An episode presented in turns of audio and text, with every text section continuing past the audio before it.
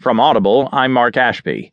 From USA Today News section, Maureen Groppe and Chelsea Schneider write Indiana Senate seat, once safe GOP, now a top Democratic target. The race for Indiana's open Senate seat wasn't on anyone's radar after GOP Representative Todd Young beat a Tea Party backed candidate in the May primary. Young was expected to easily hold the seat for Republicans. But then, Democrats decided if they couldn't get the opponent they wanted to run against, they would change their own nominee instead. Enter Evan Bayh.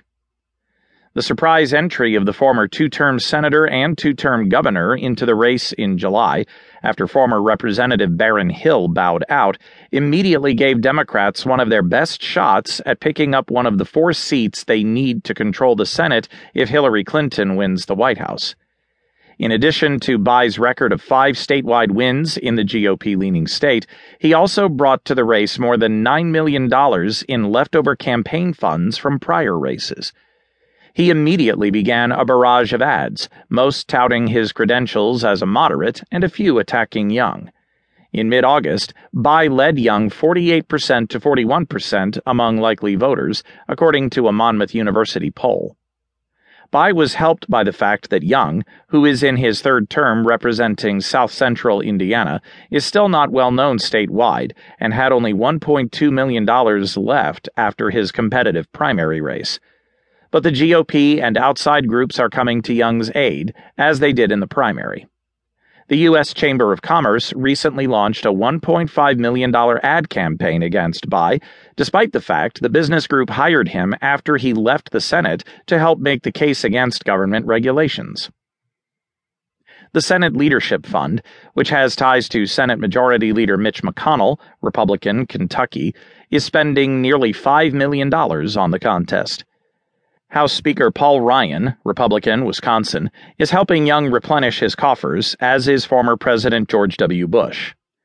Ads aired by GOP groups try to link Bayh with Clinton and President Obama, hoping to dent his image as a moderate.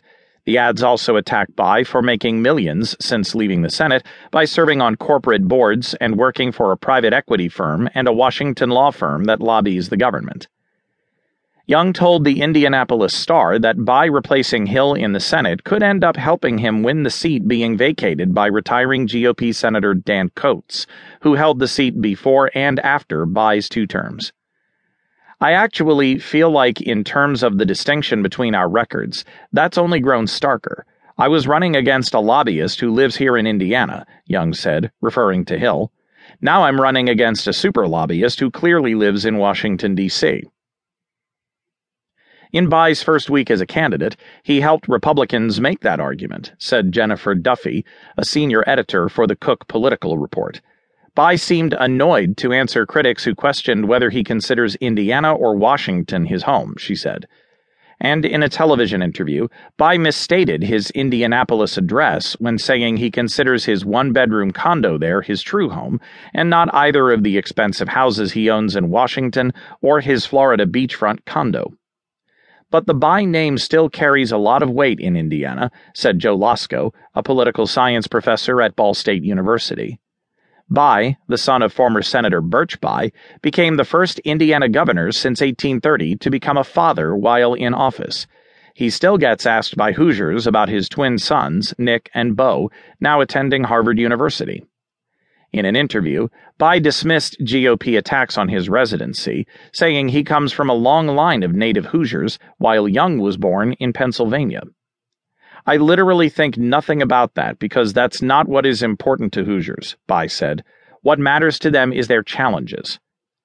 One of the challenges Bayh is trying to highlight is trade, an issue that exploded in the presidential contest, helped in part by events such as the decision by an air conditioner manufacturer to move production units from Indiana to Mexico. One of Bayh's ads features a worker affected by the decision, saying Young, who received a campaign contribution from an official at the company, is looking out for Mexico and China, not me or my family. George Landis, 88, who lives across the street from Bayh's Indianapolis condo, said he hasn't seen much of Bayh in recent years, but was impressed with Bayh as a young man and plans to vote for him. I don't think the other fellow that's running for Senate, he really doesn't have any